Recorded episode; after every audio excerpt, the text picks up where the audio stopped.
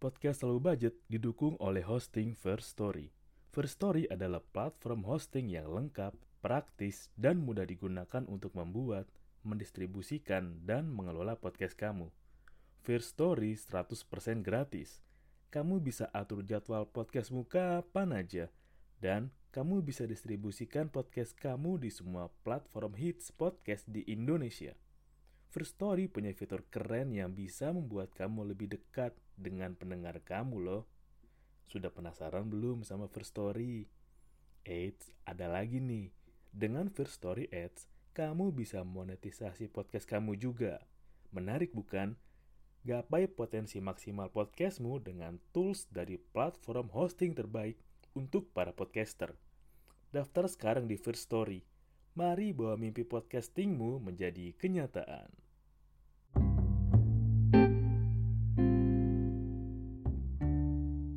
Selamat datang di segmen Low Budget Finansial barengan sama gue, Doni Wijaksono.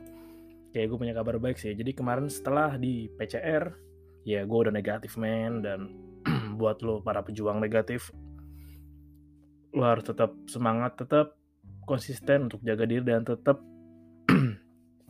lakuin kebiasaan untuk mempercepat penyembuhan lo atau namanya speed recover ya. Lo harus biasain berjemur, lo harus biasain olahraga, pelan-pelan tapi yang nggak begitu berat lah. Lo harus biasain mengubah pola hidup dan ya setelah kemarin bergulat pada hal positif gue mencoba pelan-pelan lah merubah sedikit pola hidup gue terutama dalam olahraga sih. Ya baru kemarin setelah miss skip olahraga du sekali dua kali ya tiba-tiba positif. Berarti artinya adalah ada faktor yang gue lupain selain olahraga yaitu ya gue lupa untuk kontrol asupan gue. Jadi jangan sampai ngebiarin perut lo terlalu kosong dan jangan makan yang aneh-aneh terutama ketika lo udah usia di atas 25 lah. Uh, kurangin makan yang bisa bahaya buat lambung lo kayak cuka, sambel, atau soda. Ya, gue udah sebisa mungkin ngurangin soda sih karena emang kalau nggak salah tuh gue pernah baca soda itu bisa mengkroposin atau ya hmm, secara nggak langsung mempercepat proses osteoporosis dari tulang-tulang lo kalau nggak salah sih ya tapi kayaknya iya deh baru deh. Dan udah dua hari juga di lini masa gue berseliweran hal-hal yang sangat familiar dan lumayan mengusik ketenangan gue ngebahas soal finansial ya lo tahu ada token ya bisa dibilang namanya sih gaul gitu kan. Hmm, ya setelah woro-woro sana sini yang sangat wah dan yang katanya laku lah yang katanya mau berwisata ke bulan lah nggak tahu deh tuh moon and back atau tuh moon aja nggak balik-balik dan ke mana ramai di Twitter juga ada balasan dari akun tweetnya Bapepti. Ya akun ini dilarang diperdagangkan bla bla bla. Namun ya katanya punya akun bilang bahwa ya akun ini nggak diperdagangkan di Indo kok dan bla bla bla bla bla. Dan ada juga sih cuplikan screenshot dari grup telegramnya dan ternyata membernya udah di atas 10 ribu ya banyak banget ya. Wow. Nah, itu tadi sih pas kemarin ramai tiba-tiba angkanya anjlok mirip nggak jauh beda lah sama kasusnya Squid Game token kemarin yang bener-bener naik cepet-cepet tiba-tiba bras anjlok turun bener-bener. Ya jatuh aja. Bahkan jatuhnya lebih angka dari minimal dan sampai rendah banget sih. Jadi kalau bisa lu lihat di lini masa lo tadi Facebook lu lah, Twitter, Instagram lo, TikTok lu lah ya ada yang uangnya kemarin 12 juta dan pagi ini udah 5 juta gitu kan kayak. Ada juga yang udah dari tadi naro 20 juta tapi tinggal 12 juta. Ya tiba-tiba kaget lah kayak e, nih kenapa ya kok duit saya tadinya naro 12 juta tapi tinggal 5 juta ya? Apakah lagi error? Duh, pertanyaan itu juga ada pertanyaan oh ini lagi kenapa sih? Hmm, aduh tolong bisa balikin uang saya nggak? Nih saya penting nih buat bayar kuliah. Dan yang paling sedih sih ada yang bilang bahwa oh ini kenapa turun ya padahal saya naruh uang di sini pakai pinjol udah udah ditagih nih saya pikir tiga hari naruh di sini bakal naik ternyata bakal ternyata bakal anjlok kayak gini nih aduh udah enak ditagih pinjol dan ya lo tau juga sih ada juga yang ayo tahan lagi hold hold hold hold hold hold gitu kan Hodl kalau belum bentuk hodl, hodl itu hold for dear life. Jadi kayak ayo tahan terus, tahan terus, tahan terus, koin ayo, serok lagi, serok lagi, beli lagi. Nanti tunggu sampai angkanya nyentuh satu dolar gitu kan. Terus ada yang sabar, oh sabar nih, ya nanti juga angkanya bakal naik lagi kok. Terus yang paling gila adalah ada yang nyaranin bahwa oh yaudah, ayo dong, apa namanya, ayo dong yang eh beli lagi, beli lagi. Kalau nggak punya duit ya udah gade aja rumahnya. Yang nggak punya duit, ayo pinjam tetangga, ayo jual rumah, jual mobil, ayo pinjam aja dipinjol, dijamin untung kok gitu kan kayak what the fuck man kayak lu siapa menyarankan untuk melakukan hal-hal gila kayak gitu yang jadi kembali lagi sih ketika lo kembali cari tahu soal kripto kan pada dasarnya kan digunakan ya sebagai ya lo nggak percaya dengan pemerintah lo bikin mata uang lo sendiri dan setahu gue kripto itu juga punya underlying sih. Jadi dibikinnya jelas atau dasar apa dan ada fungsinya. Jadi kalau emang lo mau narok di token yang ya hanya ada aja bukan atau belum dipakai buat fungsi itu emang gariskan sih.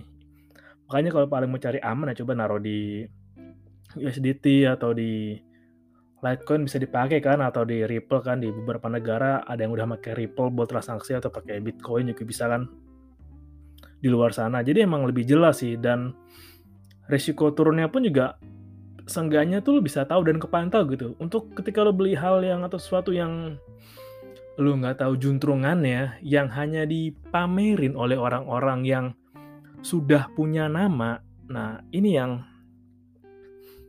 bahaya banget sih, bahaya banget. Jadi banyak banget masyarakat kita yang masih mempercayakan keuangannya atau finansialnya dari saran orang atau dari orang-orang yang bahkan nggak mengenal para pengikutnya itu seperti apa secara personal. Jangan emang ketika lo udah belajar dan pelan-pelan bertanggung jawab terhadap finansial lo, lo juga pelan-pelan pasti akan menyadari bahwa oh ternyata nih gue pengeluaran gue banyak di area misalkan entertain nih oh ternyata pengeluaran gue masih banyak kan di operasional nih oh, ternyata keuangan gue keuangan gue bocor untuk jajan perintilan ketika gue lagi kuliah lagi kerja. Itu sih jadi lu bakal mengenal. Dan ketika lu mempercayakan keuangan lu terhadap orang yang lu lu sokap lu aja nggak tahu gue gimana. Dan lu nyaran ayo dong beli beli beli token gue beli token gue kita bakal untung kita bakal ke bulan rame-rame. Eh bulan apa? Oh ke bulan mana lo bulan kiamat. Dan emang sih edukasi finansial emang hmm, gue juga mulai sedikit ngerasain dan mulai sedikit memahami bahwa ketika emang lo semakin bertambah usia dan lo pasti udah pelan-pelan malas untuk belajar sesuatu yang baru. Jadi makanya kayak ya kebanyakan korbannya orang-orang yang udah tua kan ibu-ibu lah.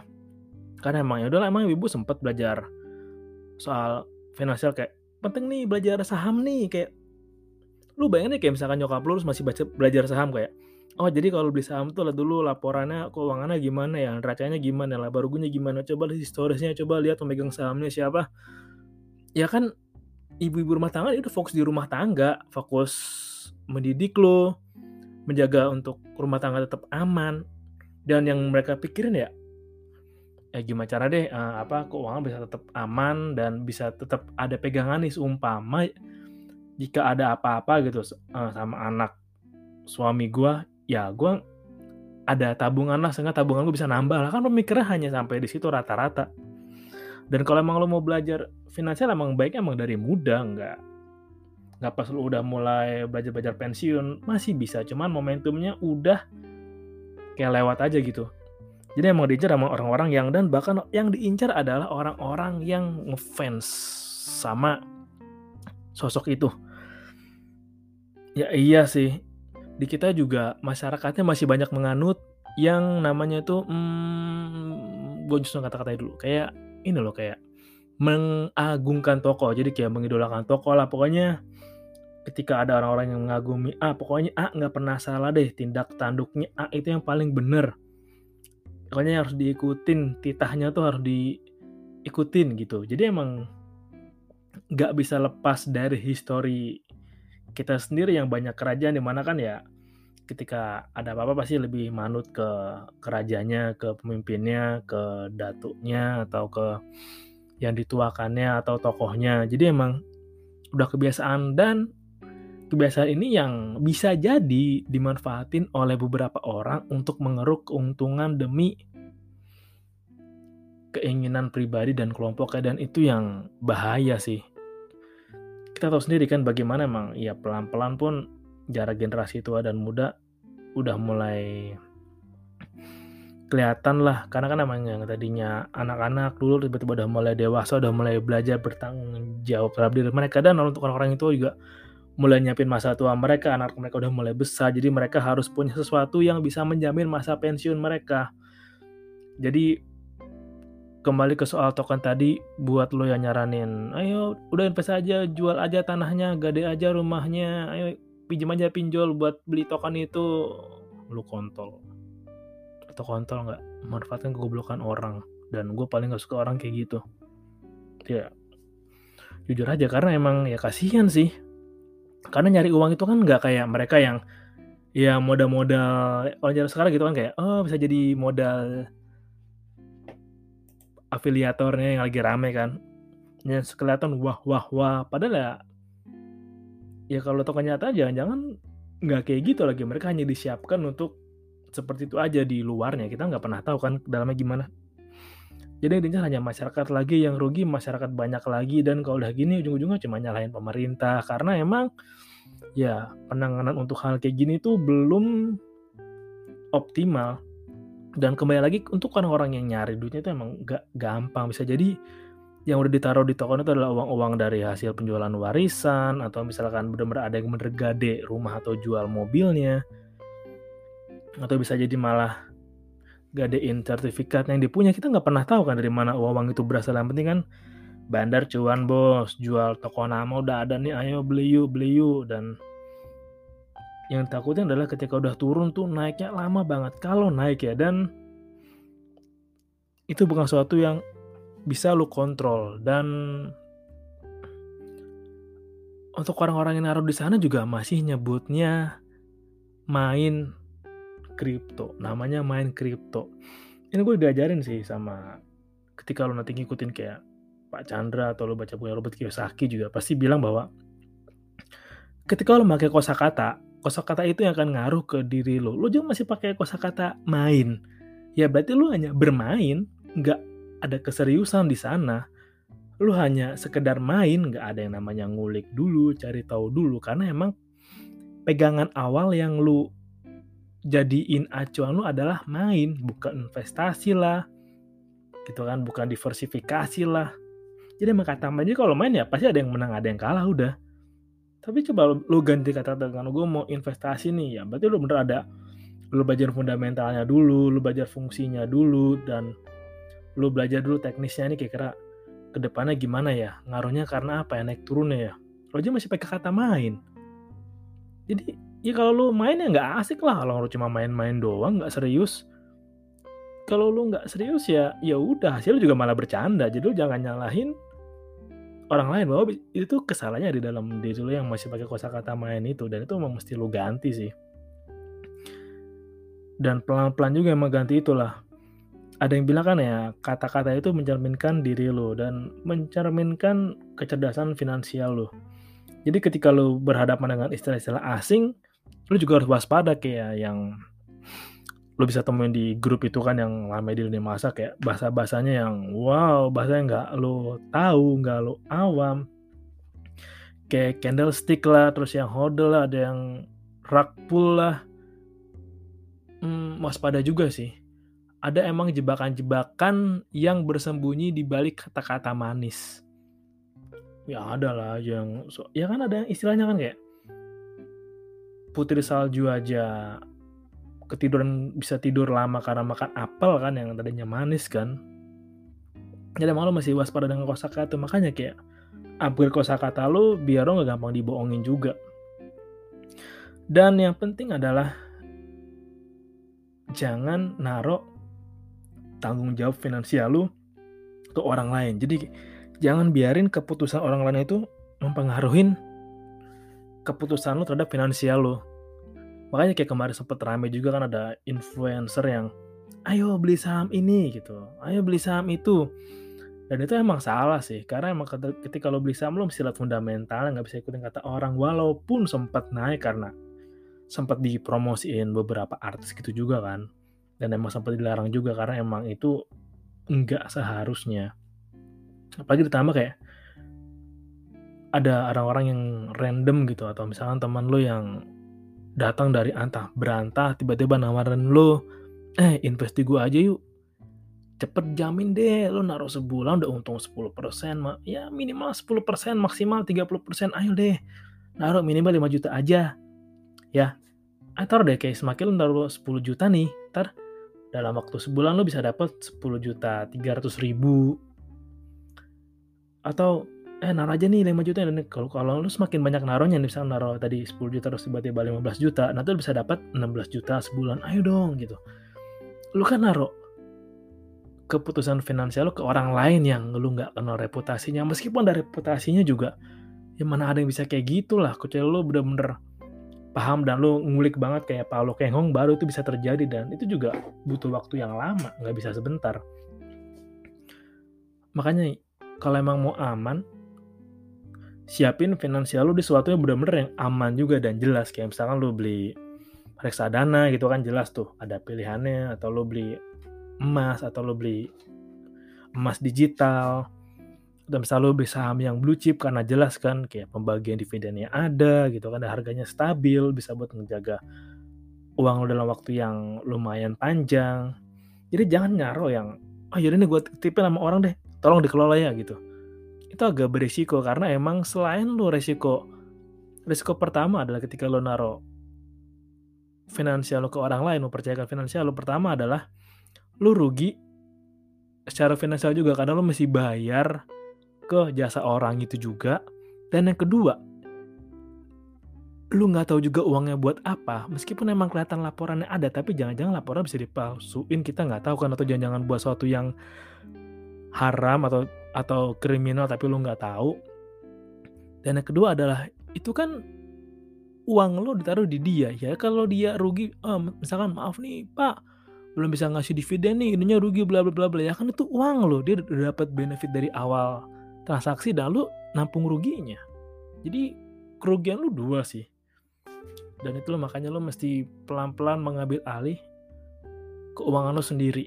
Nggak apa apa kok pelan pelan kok dari mulai nabung dikit-dikit. Itu lebih baik kok dibanding lu apa-apa. Nah hidup cuma sekali. Udah yolo ayo lo udah minum aja minum minum. Eh nggak usah pikirin deh emang harta dibawa mati. Eh tolol. Emang lo kata ngurus makam lo surat-suratnya nggak pakai duit.